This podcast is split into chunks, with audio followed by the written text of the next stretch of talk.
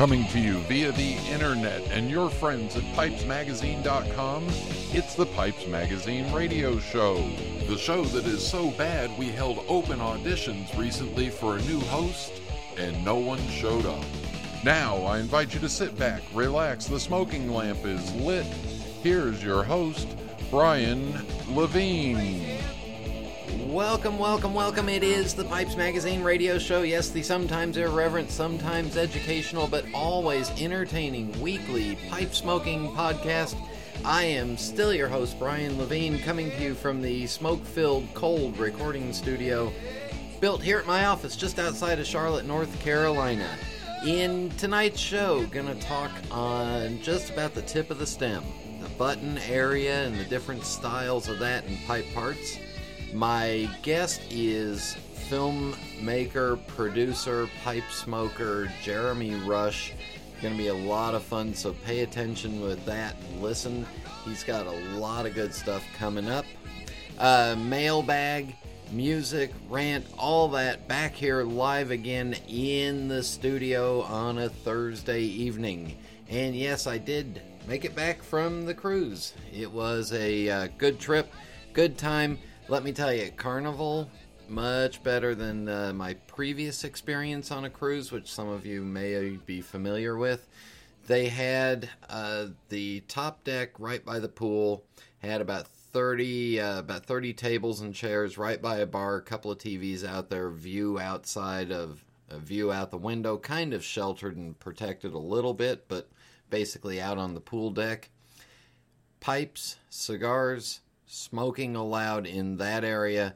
That area only for pipes and cigars, though. So I did spend a spend a handful of uh, hours sitting up there on the deck. Met some really nice people. Uh, no other pipe smokers on the cruise with me. No other pipe smokers that I ran into. Also, didn't have anybody comment and uh, say, "Hey, you know, well, that's really cool. You smoke a pipe. That reminds me of my grandfather." I'm used to hearing that when I'm out in public. Uh, did get a chance, smoked a few cigars out there. If you're going to do New Year's Eve celebrations, let me tell you the way to do it is on a cruise ship.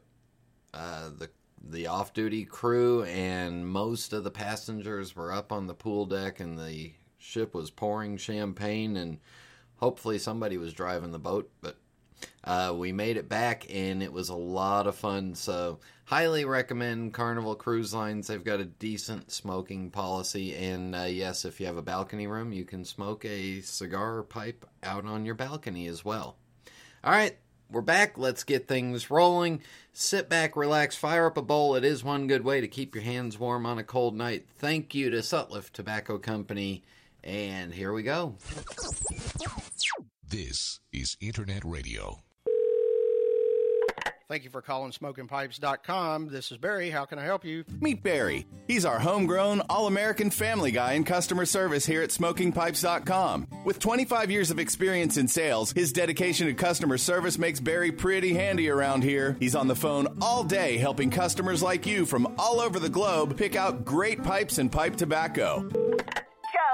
Ciao, Betty. Tell me about your selection of a Savinelli autograph. Don't you know I saw that list of tobacco you carry online there?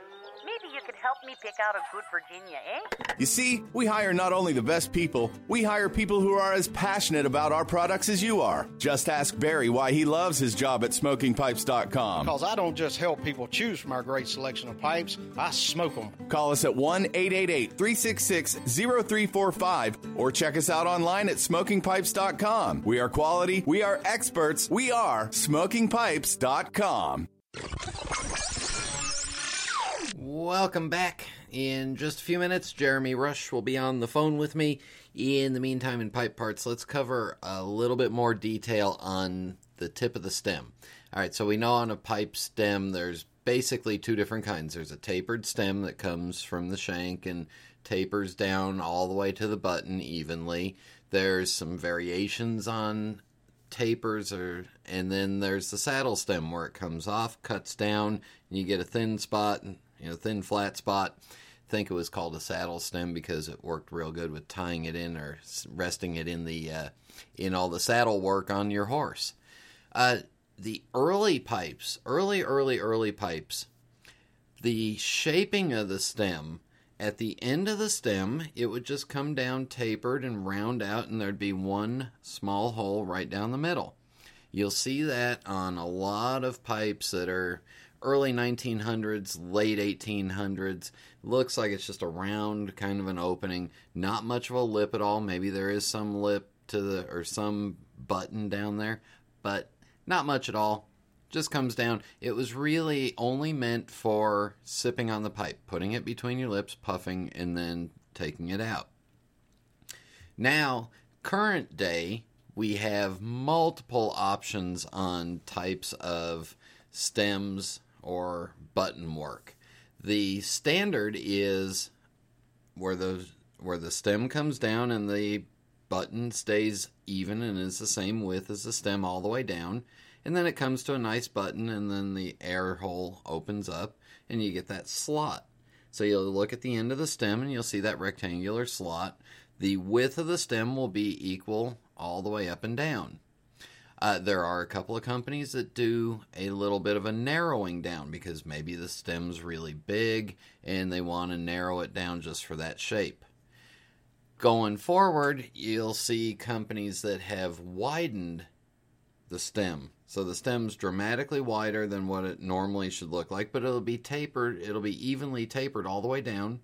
So they call that a wide comfort bit or makes it easier to easy to get a hold of, gives you a whole bunch to anchor into, and then of course there's a button on the on the end of it.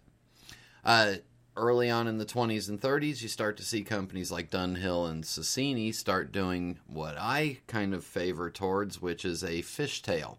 And they call it a fishtail because it starts out standard size, and then as you get down towards the button, it widens out.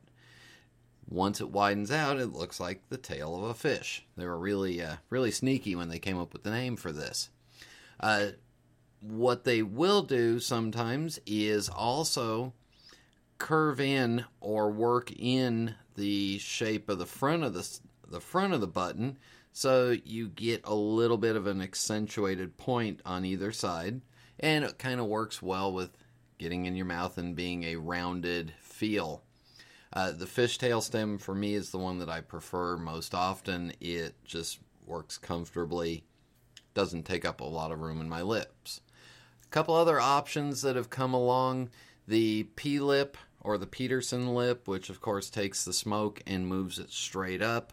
That gives it a little bit more of a top of a button, but it keeps the smoke from going on your tongue. The Sheraton double comfort bit, if you haven't seen one, take a look around. It's where they take it and they thin the bit down in one dramatic step on like the last half inch before it goes into your mouth. That's called the Sheraton Double Comfort. It was meant to be extra comfortable because it was going to be super thin when it got in your mouth. A couple other variations. The denture bit has a really tall, pronounced upper button. So the top half, the top button of the stem is really tall. It might be a quarter to three eighths of an inch tall, and that was meant so that if you wore dentures that taller button got up behind your teeth and onto the roof of your mouth and was actually anchoring in the pipe that way so it wouldn't pull your dentures out. Make sense? Look around for them. You'll see them occasionally on estate pipes. I believe there's a couple of companies that still make a, a denture bit or a. Uh, uh, they still make them nowadays, but I haven't seen too many of them lately. Uh, a couple other variations through the years.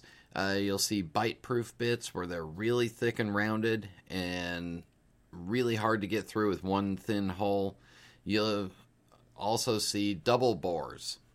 And a double bore is where they take the standard single draft hole coming through the stem, and then instead of just opening it up into one slot, they open it up into two separate holes. So it V's out in it splits or forks inside the stem, and then you get two holes. So that's supposed to help spread the smoke around your mouth and not put the smoke directly on the tip of your tongue. Uh, those are still being made, and you'll see them around. It's a double bore, twin bore, and all kinds of names for it. But anyway, there's a couple of different variations. Again, my favorite is just a standard fishtail somewhat narrow and then it widens out and then I like a little bit of a curve in it so that it helps keep with the roundness of my mouth when I'm holding it in there. All right, stick with us in just a minute. Jeremy Rush will be on the phone.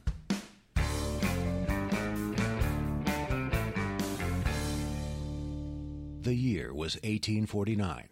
Zachary Taylor was sworn in as the 12th President of the United States. The U.S. flag remained fixed at 30 stars. Edgar Allan Poe was found dead in Baltimore. Congressman Abraham Lincoln patented a buoying device, the only patent ever filed by a future president. William Bond was the first person to photograph the moon through a telescope. And gold was discovered in far off California. And in that same year, also in California, Henry Sutliff founded his small tobacco company in San Francisco, founded on the principles of giving the public superior tobacco products for those with very discriminating tastes. Now, 165 years later, that tradition continues. Sutliff Tobacco Company has been setting the standard for pipe tobacco ever since. Take a quiz on our website to have the perfect blend suggestion for your tastes, or just browse around to explore all of the wide variety of fine products America's oldest pipe tobacco company has to offer. Lots of things have changed since 1849, but Sutliff Tobacco Company's commitment to making the finest pipe tobacco on earth has not.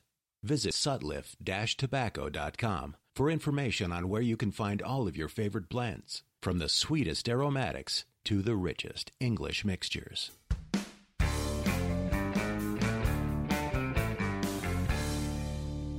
Please welcome to the Pipes Magazine radio show pipe smoker, pipe collector, beard grower, and filmmaker Jeremy Rush. Jeremy, welcome to the show. Thank you for having me.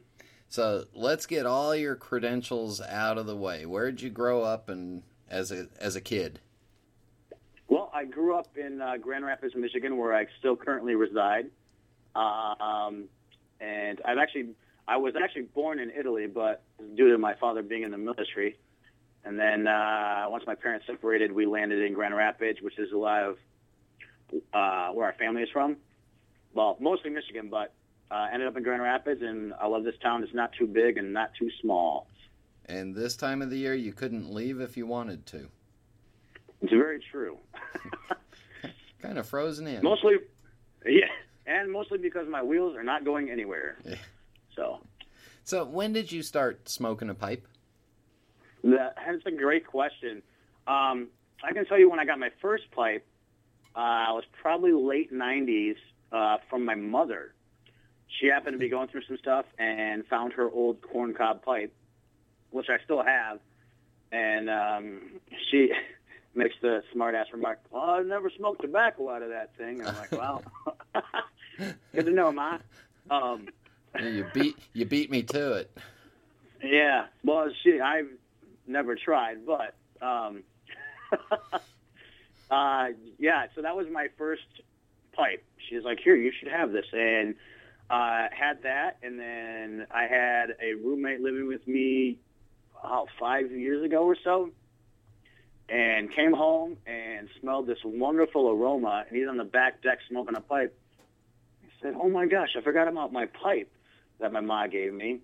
And as soon, like within a day, we were at, at a shop, grabbed the pipe with uh, aromatic blend. I think it was oh oh amaretto, uh, and kind of started from there. And then broke that pipe, and then one of my friends came up to me, and he's like, "Our buddy's selling these pipes, and I think you should have this one." It was a warden, church warden, and said it would go really good with your beard. You look like Gandalf. I said, "Well, thanks," and I and I did. I bought it. So, who showed you how to pack and smoke the pipe? Uh, nobody actually. Um, there was the place we went was more of a, a craft beer, liquor, and wine store, and so they just had you know a few few pipes and, and a, a different array of tobaccos to choose from, and so it was just kind of a trial and error for me until really until we started production uh, with with uh, Father the Flame, and then I really have just gotten into pipe smoking and, and everything else. And um, I think probably between you and a couple other people within the pipe community have really showed me how to pack properly uh, and clean properly. Uh oh. All right, so let's talk about your uh, talk about your film career. Was that your first choice of a career coming out of school? Um, initially, that's what I, I did go to college for. I went to a small liberal Christian Christian liberal arts school, and um, went. I really was going for film, and it was going to be probably two or three years before I actually got into film school because you had to do all the gen ed stuff first, which I really wasn't a fan of. You know, other than the you know speech classes and biblical history and whatnot. I didn't really give a crap about anything else, but I thought, why do I need to wait three years before I do film school? Why can't I just go to a film school? And so I got kicked out for a low GPA, um, which, you know, I, I say is a blessing in disguise. I didn't waste all that money on a pointless education. Uh, and then about 2000, I heard about a film school starting up in Grand Rapids. And in 2002, uh, I applied and started at a school at what it was then called Compass Film Academy or Compass some Compass Arts. Um, and then took a couple of courses, uh, did an industry trip, which, which led me to uh, Vancouver. Uh, we and it was basically watching the industry at work. That was that was your whole trip. You'd be on sets of film, TV shows. Had the privilege of uh, meeting Bryan Singer, um, the guy who is known for Usual Suspects. He's the director, uh, the X Men series, uh, and then the current X Men that's coming out here uh, soon as well. And it was really just fascinated me just the how everything just worked, and it wasn't you know all this prim and proper stuff. It's just your average everyday looking person works on these films. They care, care about them. They're very passionate about what they work on. And I did an internship as well in California um, a couple years later as an art PA. Um, and then life happened. Uh, some some things happened in my life where I wasn't able to really do stuff um, with film and kind of just, I guess you could say, I, I kind of just put it on the back burner. I didn't give up on it. And then uh, a young lady I was dating at the time really like pushed me about pursuing my dreams. And so I ended up enrolling in this year-long program that the school finally offered and did a year-long school, like year, literally a year um, of film schooling. Um, and then started doing short films around town and short documentaries uh, here and there, and that's kind of how I got into and driven uh, for film. Did you do your internship with anybody that we would know? Um, yes and no. Uh, I the the produ- I, I worked on this film called The Visitation. It was based off a novel by Frank Peretti. He's a Christian author. I'm a big fan of the guy actually. And, you know, I read the script and I was super upset because I was like, this is going to be a piece of crap. Because, um, you know, it doesn't follow the book. I was pissed off. Uh, but it was a great experience. Um, and Ralph Winter uh, was the, one of the producers for it. And he is known for uh, producing films like Captain Ron uh, and the X Men series as well. And he actually is one of the, I don't know if he's like on the board for the school I, I, I attended as well but he has an affiliation with the school. I do know that. Um, but he would be like the bigger name uh, within the industry production side um, for that film. So you probably got saved by getting out of L.A. Yeah, I, and that's and that's very true because um, I had planned on going back after my internship, and then I had a you know some big life changes that happened with uh, you know some deaths and everything else. It just kind of threw me for a loop, and I was like, ah, what the fast. um, yeah, try to control my language. I do cuss a lot. Um, but it is an adult-only show, so. Oh, okay, fair enough. Um, so, and then I, you know, I got back into film school and kind of ran with it from there. What other stuff have you have you worked on? Anything that we would have that we've seen that's been out? Uh, the only other film that I worked on um, was that was actually this was when, when Michigan was big in having films done in the state before our great governor axed the uh, film incentive. Thank you very much, uh, the jerk. I'm not too fond of him. Um, I worked on a film called Touchback, which uh, Kurt Russell was one of the lead actors uh, in. Uh, it was a football movie. I still haven't seen it honestly. Um, and then um, another film I didn't work on, but was was bigger that was done in Grand Rapids was 30 Minutes or Less. It was a pizza movie with a bunch of well-known c- comedians uh, like Nick Swardson, um, Danny McBride, Aziz Ansari, um, and I'm uh, Jesse Eisenberg, who was the main character. So, other than that, there were a couple of uh, foreign directors who filmed in town, and I was, you know, art department with with those films, but they were nothing notable, to say the least. Now you're not a University of Michigan football fan, are you? Um, yes and no. I don't. I don't live and breathe Michigan or Michigan State. Um, yeah, I kind of lean more towards Michigan, but I think that's more just the friends that I've had in the past growing up. We'll you know, just I don't live and breathe by that. we'll just skip over the part where I tell you that my son goes to Appalachian State University. Oh, okay. uh, which, for those that don't know, Appalachian went up to Michigan on opening day when Michigan was ranked number one and spanked them at home. And that yeah, they had their asses handed to them. yeah, that that kind of changed Michigan football for a little bit. So, uh, let's go back to pipe smoking. So you Okay. So you're starting the you're starting this project. You know a little bit about pipe smoking, and now you're out and digging into it. Without talking about the project quite yet, what were what were a couple of the, the most interesting things that you found out about pipe smoking that kind of surprised you? Um, well, I think initially I never knew that. I thought they were all handmade by just like one person. I never knew there were actual, um, you know, mass-produced pipes that are still good pipes. You know, um, but I, you know, I thought, um, you know, people like Lee Von Erck were the people that made them. I, I didn't realize there was such a difference between, you know, an artisan pipe and then, you know, maybe Brigham pipes um, or Dunhills and, and whatnot. Um, and I didn't know, you know, that the the wood or the briar came from a specific region in in the European area, um, which really fascinated me. And then the, the time frame of you know harvesting the burls and everything, and then the process they go through before they're actually caught, and then you know shipped out to the people who are going to shape and create these these uh, wonderful pieces of art. Did you find anything surprising about the people that are involved in the hobby or on the business side of it? Yeah, I think I think the the biggest thing that surprised me is just, they're just normal everyday people. I mean, some of them might have their quirks or ticks or whatever, um, but they're just normal people that you can just sit down and have a conversation with, and they have stories to tell. Um, and I think that was one of the things that really fascinated me was the stories that were were being told and shared uh, through that.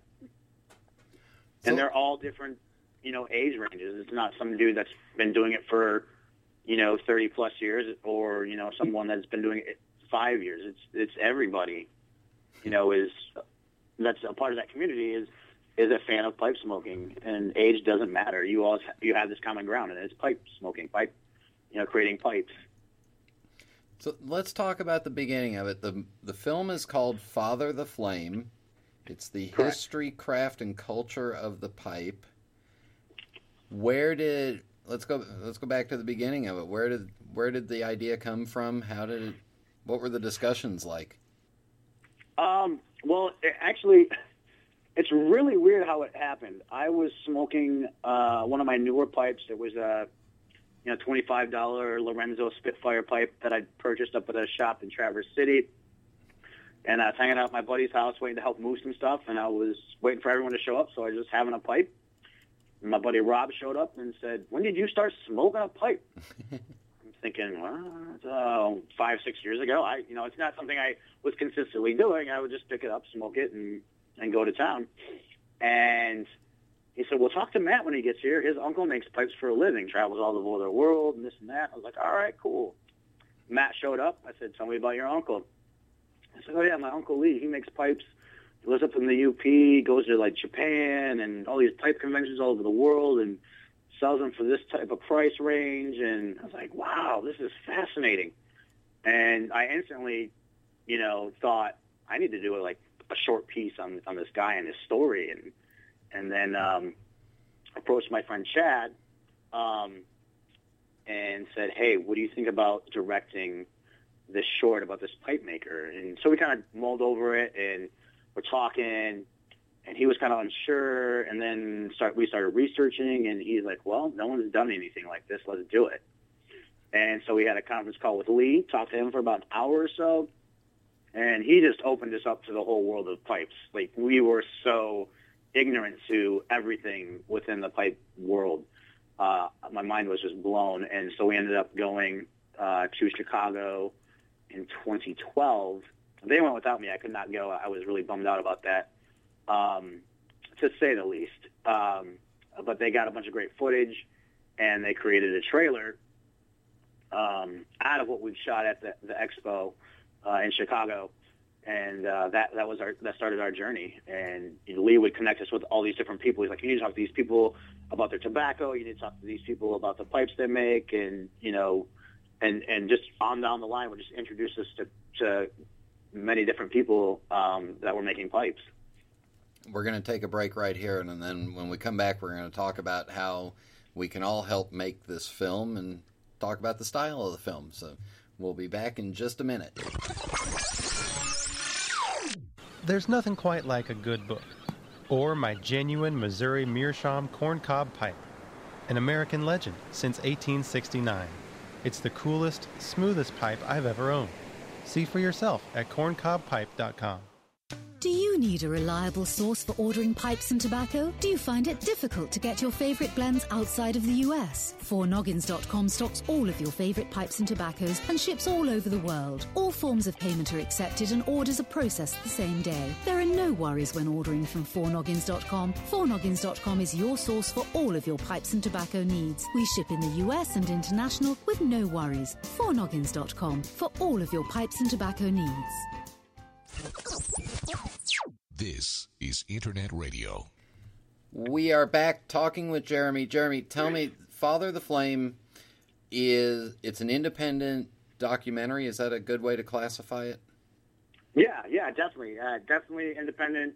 Uh, it's a passion project, so we don't have people uh, with big money backing us. It's us, you know. Thus far, we've been been raising it on our own. Um, we did an Indiegogo earlier in uh, 2013, um, raised a little bit of money, and then uh, we're actually you know, meeting up this week to start a short little campaign uh, video for a Kickstarter uh, video. And you can still go to the site though. If you go to fathertheflame.com, uh, you can click on different donations, um, you know, fifty, hundred dollars, and so on, uh, uh, and not have to worry about going through, you know, the Kickstarter as well either. Um, but yeah, so it's definitely an independent piece, and it's you know we need your help. We want to see this done. We believe there's something um, positive to say about pipe smoking. Um, whether you want to talk about the art or the the spiritual aspect of it or the tobacco, um, there's so many different things that come into play. The different cultural aspects of it, uh, along with the historical too. Can you give us a little bit of the uh, kind of the storyboard of what you're working on? Yes and no. um, uh, and, and, and a brief synopsis.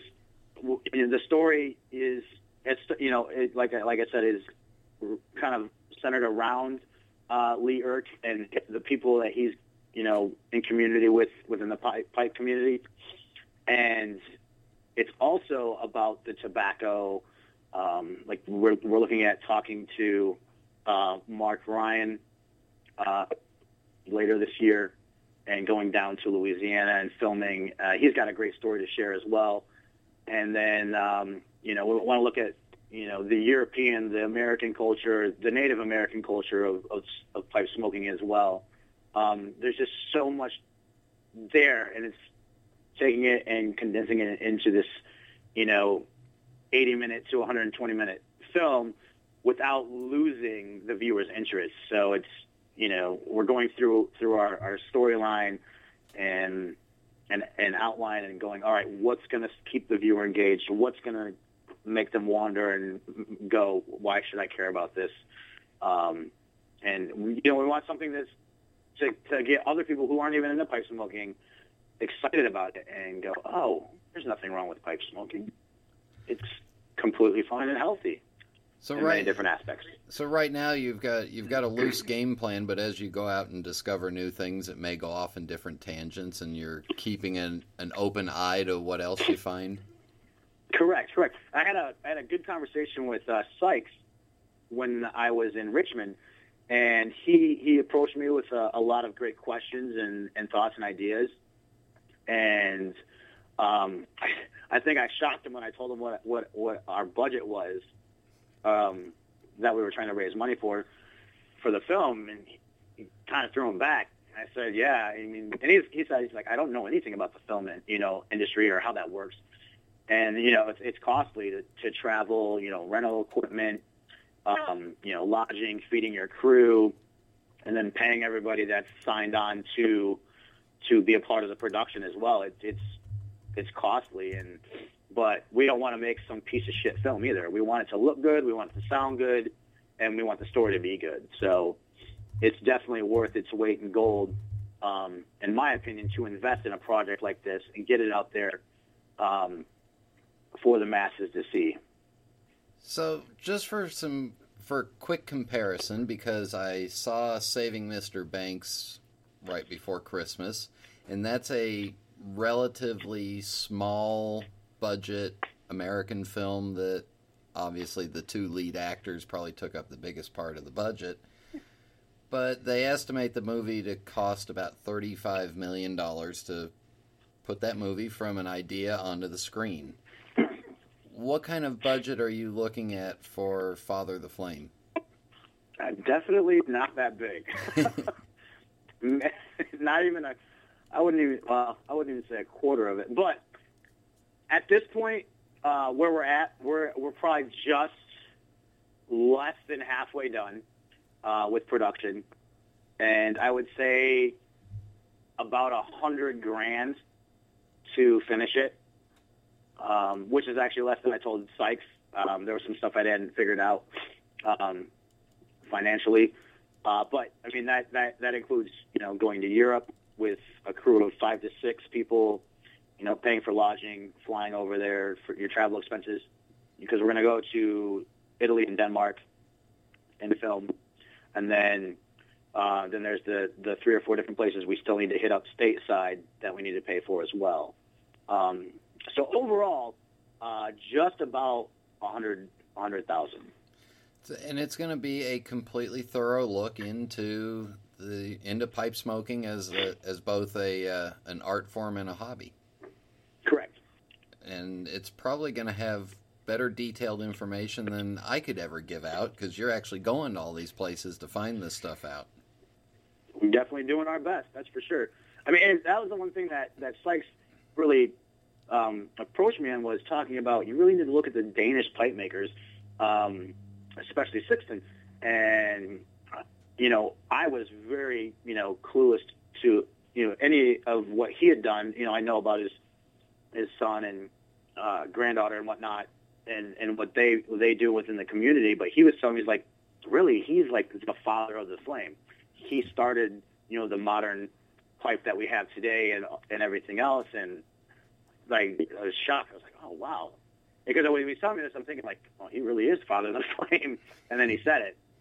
Um, but yeah, I mean, it's it's really just getting down to it and showing, you know, that, and you know, like I said, along with sort of like, um, you know, the, the, the aspect of community as well, and that's you know, pipe smoking is not just this like, you know, how, how do I say this? Um, pipe smoking has been put into the category of cigarettes, and I think that's what we really want to break uh, the norm of that, and that it's something totally different, um, and it's natural tobacco. It doesn't have added chemicals and, and whatnot that's actually going to do damage to your body or to your lungs as well. So, and I always try to remind people there's no hardened alcoholics that are addicted to uh, cognac or 12 year old scotch.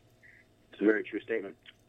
So the do- the the donations that you're looking for, and one of the reasons why I wanted to have you on here is because I want everybody to help out and get this get this project going because first of all, you can go to the website, see the trailer that they've done, see the work that they've done, and I've been around the been around the business long enough to know when quality is being produced, and this is some really good looking stuff.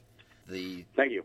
The, the smallest donation is ten dollars, and you can do it straight from their website, and that will help get this project up and rolling. And of, and of course, if you want to donate more, I'm sure they'll take it. In fact, there's all kinds of levels and all kinds of goodies that you get for the more you the more you donate. Um, I'm wondering where the name Father the Flame came from. That's a great question. Um, well, a bunch of our friends in the in the film community here in, in Grand Rapids uh, have gotten together over the last year or so.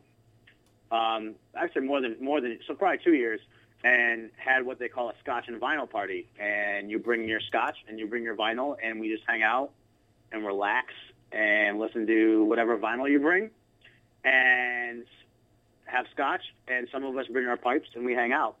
And it was a, happened to be a windy night.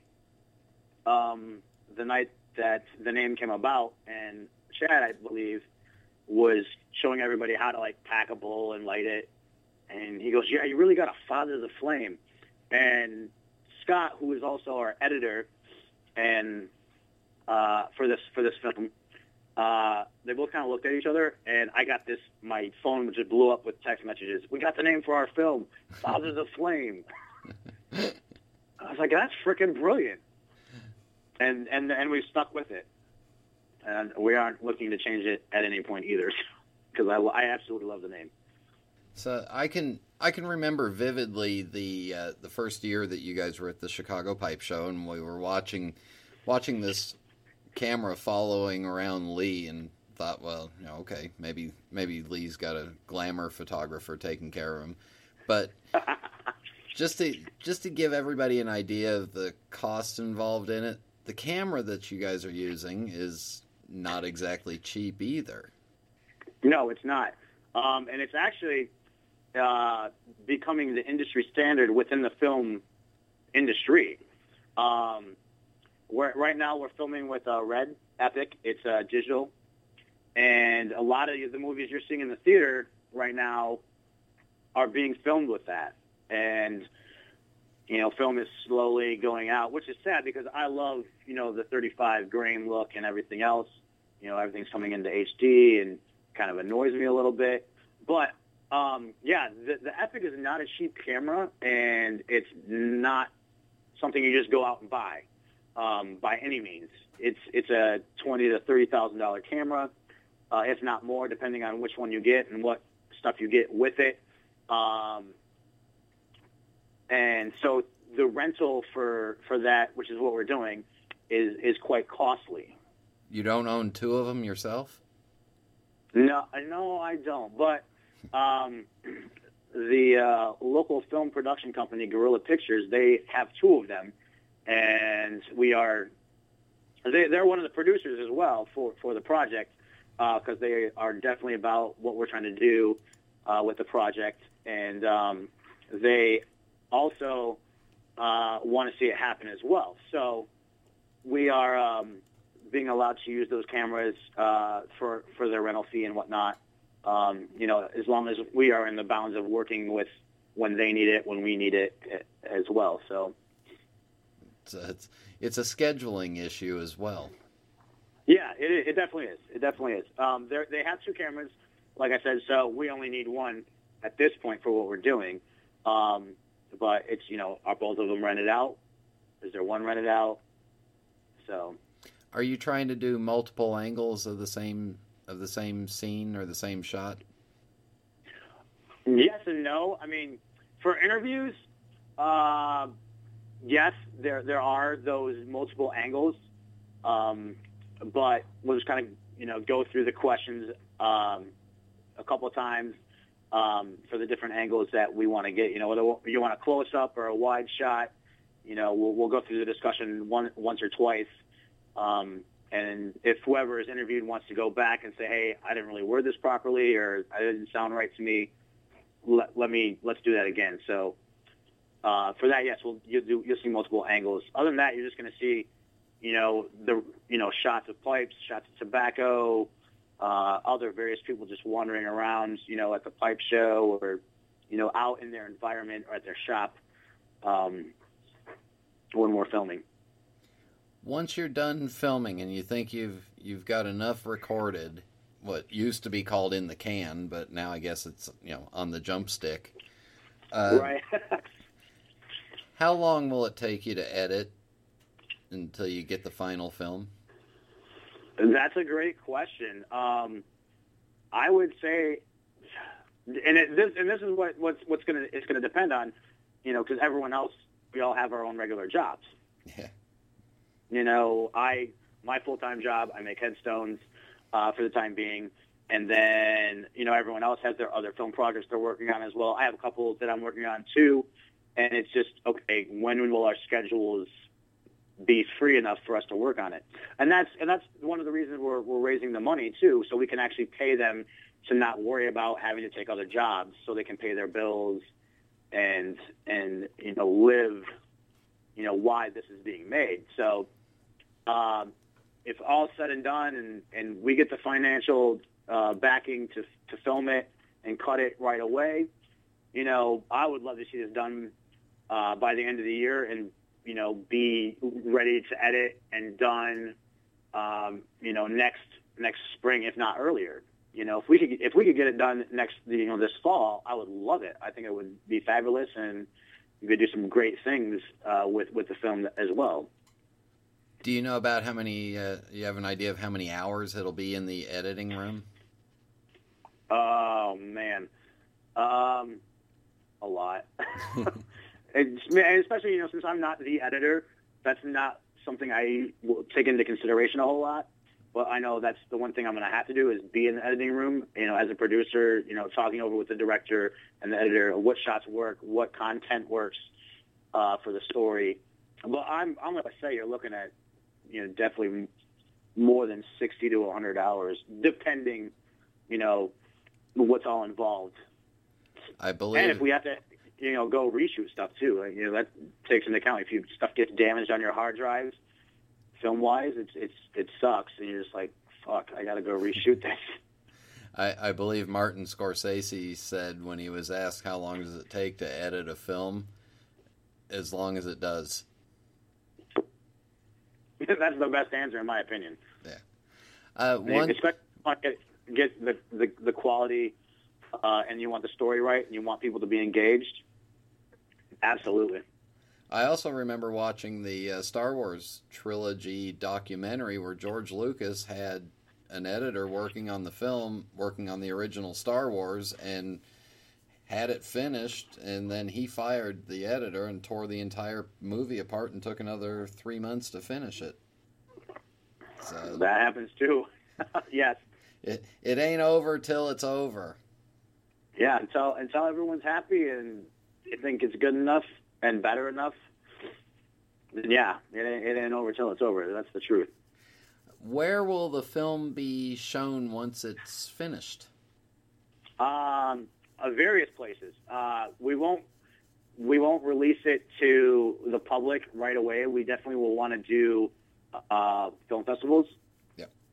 Um, you know, so we'll we'll get them entered in, and our goal is to see it do really well. And so with that, it'll get picked up and, and invited to go up to other film festivals, uh, and as well as you know bringing it to the different pipe um, shows, you know, that happen throughout the year. And we definitely want to do Chicago, Richmond, Vegas, um, was Kansas City. I think does one as well. Yeah, so be... we, we really want want the pipe communities to see this and just embrace it and you know really put it out there and say hey check this out. And and then at you know once we get a, distrib- a distribution deal uh, definitely want to see it on Netflix. We want to see it in the different uh, tobacco uh, tobacconist stores uh, as well. If not you know in, in like Best Buy or Target or wherever else. And then at that point, you guys, as a crew of filmmakers and fathering the movie, you guys might actually uh, make some money off of this. Perhaps, Perhaps, and if we do, we do. If we don't, that that's fine too. I, I, our goal is to really tell a good story, and that everyone would be behind that. Well, the capitalist And- in me wants to see it make money. Well, I, I mean, I'm not opposed to that at all. I just I want to I want to see this thing done and made and and get get it out there so everybody can go, wow, that, I've never thought about that. I had a had a friend uh, from Arizona, I who is very much involved in, in various different types of art, and you know, I, this is my favorite thing to hear from anybody that watches the trailer. They always go, I really want to smoke a pipe now, or I want to grab my pipe and go smoke it. And I, I love it when I hear the, the females. They're like, wow, I kind of want to get into pipe smoking. I never, wow, that's interesting. So uh, here's what I want everybody to do. The website is Father the Flame, F A T H E R T H E F L A M E dot com. Go to the website, check out the trailer that's up there, poke around the website, donate whatever you can, because whatever you can donate helps these guys get the film done and finished, and that's all it does. It just gets it in the can and ready to be shown and I think for our hobby and for our little uh, our little corner of the world, this would probably be uh, one of the biggest things to hit it in a long time. But make sure and go check out the website, look at the uh, donate page as well, and uh, let's help them get it going. Indeed, yes. And we'll have you not carving headstones, especially one for me, because I don't want one. Let's wrap this up with the fast five final questions. There is no right answer, no wrong answer, short or long, doesn't matter. Are you ready? I'm ready. What's your favorite pipe? My church warden. And what's your favorite tobacco? Ooh, that's a tough one. Right now, uh, my favorite is the Roma Vita from Sutliff. And what's your favorite drink? Uh, my favorite drink? That's a toss-up. Uh, I'm going to go with a nice red wine. Mo- and usually is in. Uh, I'm going to change this one up for you, just Okay. specifically for you. Who's your favorite movie director? Ooh. Yeah, curveball. Thought you had him already, didn't you? You're right. I mean, for as, as long as I've been listening to the show now, you think I'd be prepared for the curveball. um, damn. um, I you don't- know, I I my don't recall favorite- any of Dam's films, but Me either. Um, I I'm a very big fan of the noir stuff. So I man, I you know I I like I, Scorsese is one of my faves. Um, but I mean it, it's really I don't have like one favorite director. I mean Sidney Lumet. Um, yeah, I don't I don't really have one favorite director. It's a good handful. Uh, Ridley Scott. Um, for some of the stuff he's done. well, that gives us something to go looking for. And finally, the standard last question: Any favorite pipe smoking memories?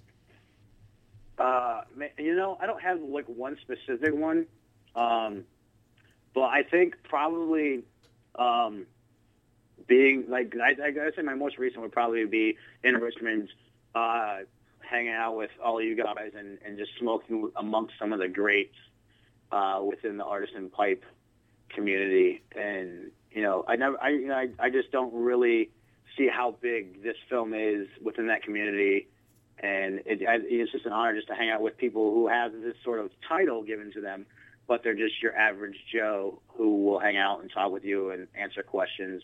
And I'm sure you're going to find your guy who thinks they're better than you, um, but you know I can tolerate that, and well, I guess I won't talk to them ever again.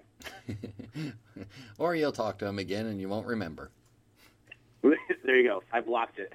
Such a horrible memory. Jeremy, thank you for your time. Thank you for the work that you guys are doing on this project. Everybody, go to the website, help them get it going. We'll be back Thank you. in just a minute. Thank you, Brian, very much.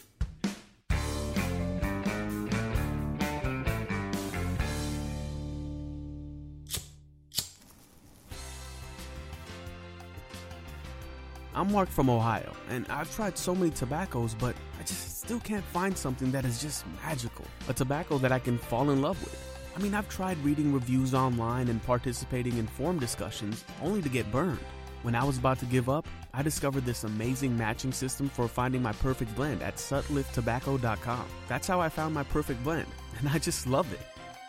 Finding the right tobacco doesn't have to be hard. There are lots of tobaccos waiting for you to fall in love with them.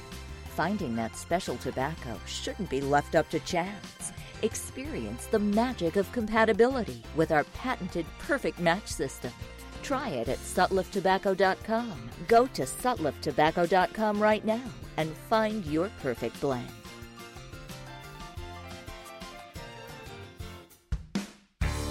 Hi, this is Matt Gus from the Seattle Pipe Club, and you're listening to the Pipes Magazine radio show. There you go. More fun stuff coming up for us in the pipe world. Uh, do please check out their website. Help them out all you can. We need to get this thing going. And staying on a movie theme, uh, Duck Dunn, Donald Duck Dunn, bass player, pipe smoker, also member of the Blues Brothers. So, for music, we've got the Blues Brothers featuring Donald Duck Dunn on bass. Thank you.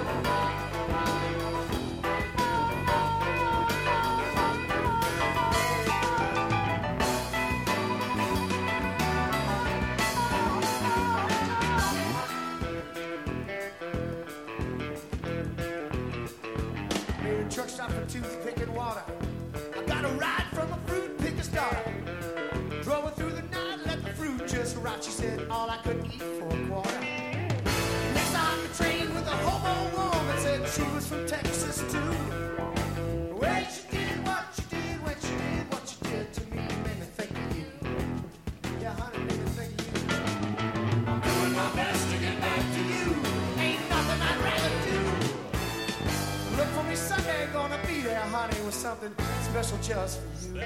Special for you. Yeah, honey, something special just for you.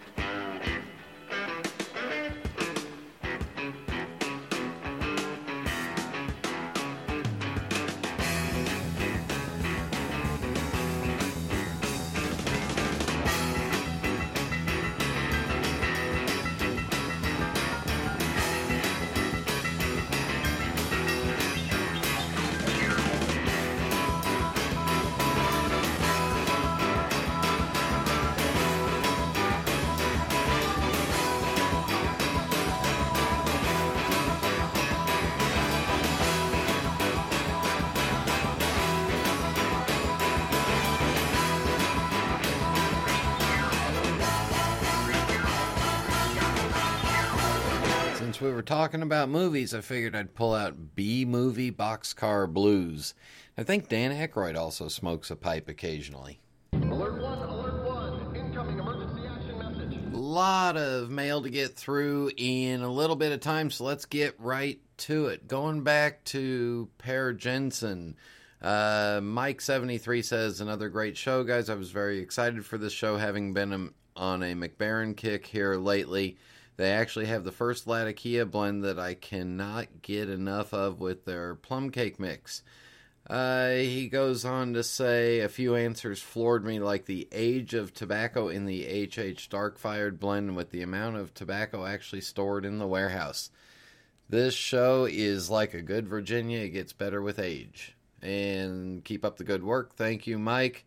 Uh, Peter70 wrote, I'm normally not listening to the radio show, but this time I could not pass. I really like this guy. I was very sad when the Jensen Pipe Factory closed, and I'm holding my George Jensen pipes in honor. I'm glad that Mac Baren saw the possibilities when hiring him, and the success of the HH blend shows that they took the right decision.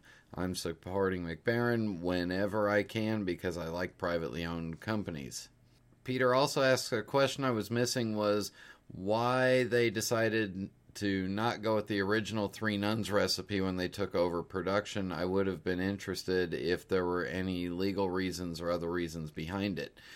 Peter, I'm going to take a shot at answering that for you. The blend that we have now is the blend that's been in production for several years already.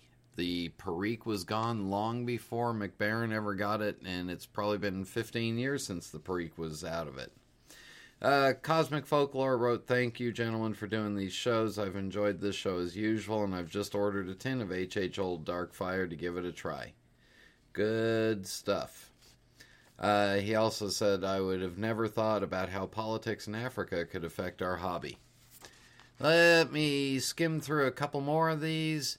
Uh, Young Blacksmith, brand new member, great show. I could listen to Mr. Jensen talk all day. Very interesting hearing the inner workings of blending at the in the Mac Baren history. Brian and Kevin, you've resparked my love of pipes with your podcast. Thank you very much. You're very welcome. Trail Boss, it was a great show. I too was amazed at the age the HH Dark Fired blend is and the amount of tobacco stored at Mac Baren's. Apparently, uh, that's caught be, caught some people by surprise. He goes on to say, I really didn't want to open my tin of HH Dark Flake since I have so many open, but I keep hearing the voice hearkening from the dark side of the tin beckoning. All right. Um, R.M. Bittner, Bob writes, Last week was a rough one for me. We had a major ice storm here in mid Michigan. We lost power from Saturday night, December 21st, until Saturday afternoon, December 28th.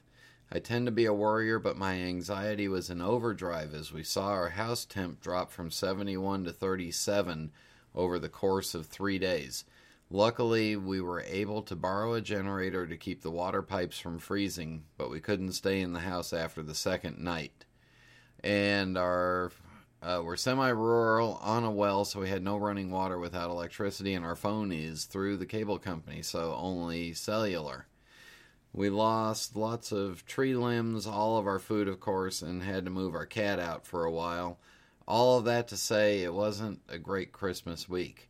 Today, I finally got to listen to the latest radio show. I haven't always enjoyed Mac Baren's blends, so I wasn't sure I'd care much for the interview. I was wrong. I loved it, and I'm now thinking I need to work my way through every one of Mac Baren's offerings and see if I can understand them better. To top it off, the Bing Crosby song almost brought tears to my eyes. After an awful holiday week, it was the perfect medicine. For some sh- for some folks, I'm sure this was just another enjoyable episode, but it ended up meaning much more than that to me, and for that I have to say thank you. Bob, you're very welcome. I'm glad we could uh, lift your spirits in the holiday season.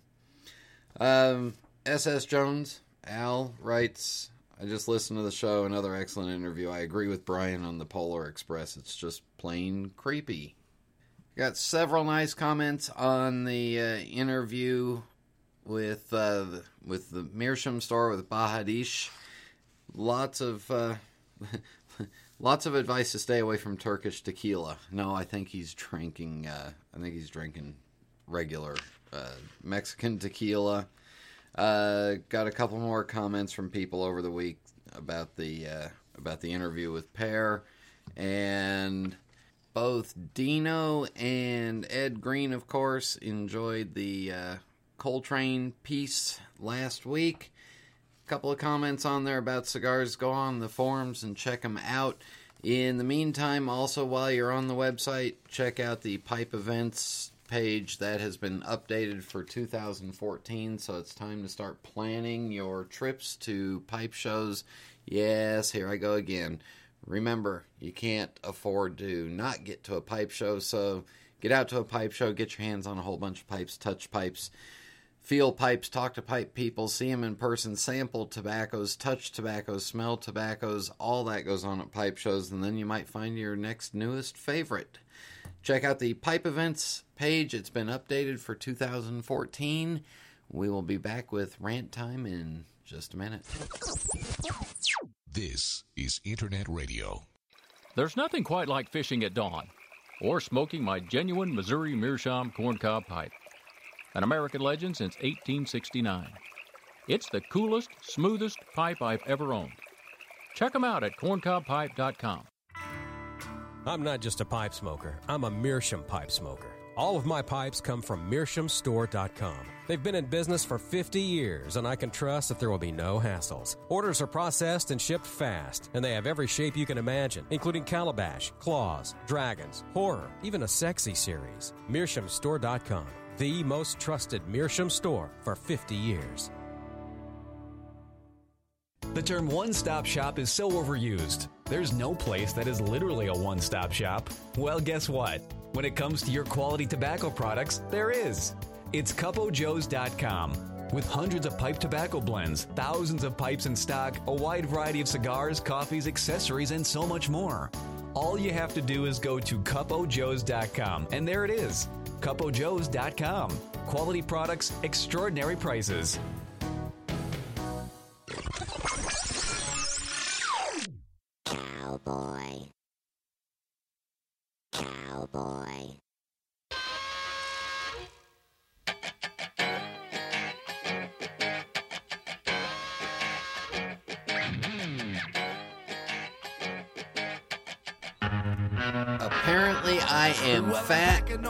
Out of shape, overweight, lazy, and my finances are a mess because it's January, and that means that on TV, all we're seeing is ads for diet plans, weight loss plans, health and nutrition, exercise gyms, and all that are all advertising stuff because they think that I'm silly enough to make a New Year's resolution to start exercising.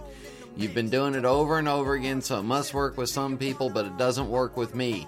It's bad enough that we just survived a whole Christmas season full of goofy fragrance commercials. Now, every commercial or every other commercial that we see on TV is about a weight loss program or get healthy or your taxes are due and do your taxes yourself.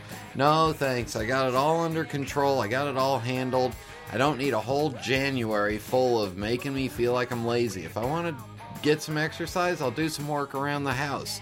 Right now, all I want to do is be warm. I don't want to go out and exercise. I want to be warm. It's cold outside.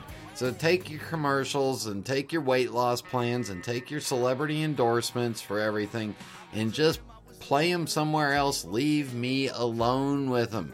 Leave me alone. And no, I'm not having somebody, you know, do my, I'm not having my taxes done on my own computer at home. It's not that simple. It never is. And I don't need to be reminded six times a night that I can get into a gym for 19.95 for the first three months. No, I can't. I'm too lazy to get there. Sorry. I'd rather sit at home and do what I promised to do, and that's smoke my pipe every day. With that, we'll wrap up the show. Thank you for tuning in, everybody. Remember, 8 p.m. Eastern Time on every Thursday night. Make sure if you got friends that smoke a pipe, let them know about the Pipes Magazine radio show. Follow me on Facebook. If you get a chance, please do uh, leave us an iTunes review. We really do appreciate those. Hope everybody is uh, staying warm those of you in the southern hemisphere, I'll uh, be bugging you in July. So, thank you to Sutliff Tobacco Company, and until next time. Until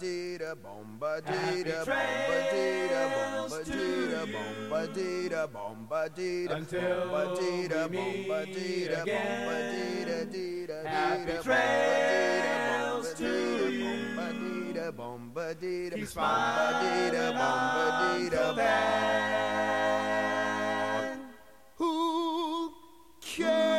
About the clouds when we're together?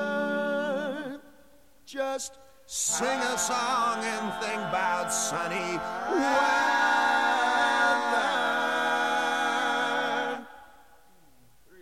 Happy trails to you. Till we meet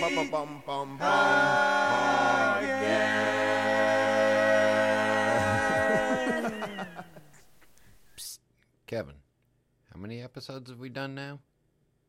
Oh, yeah.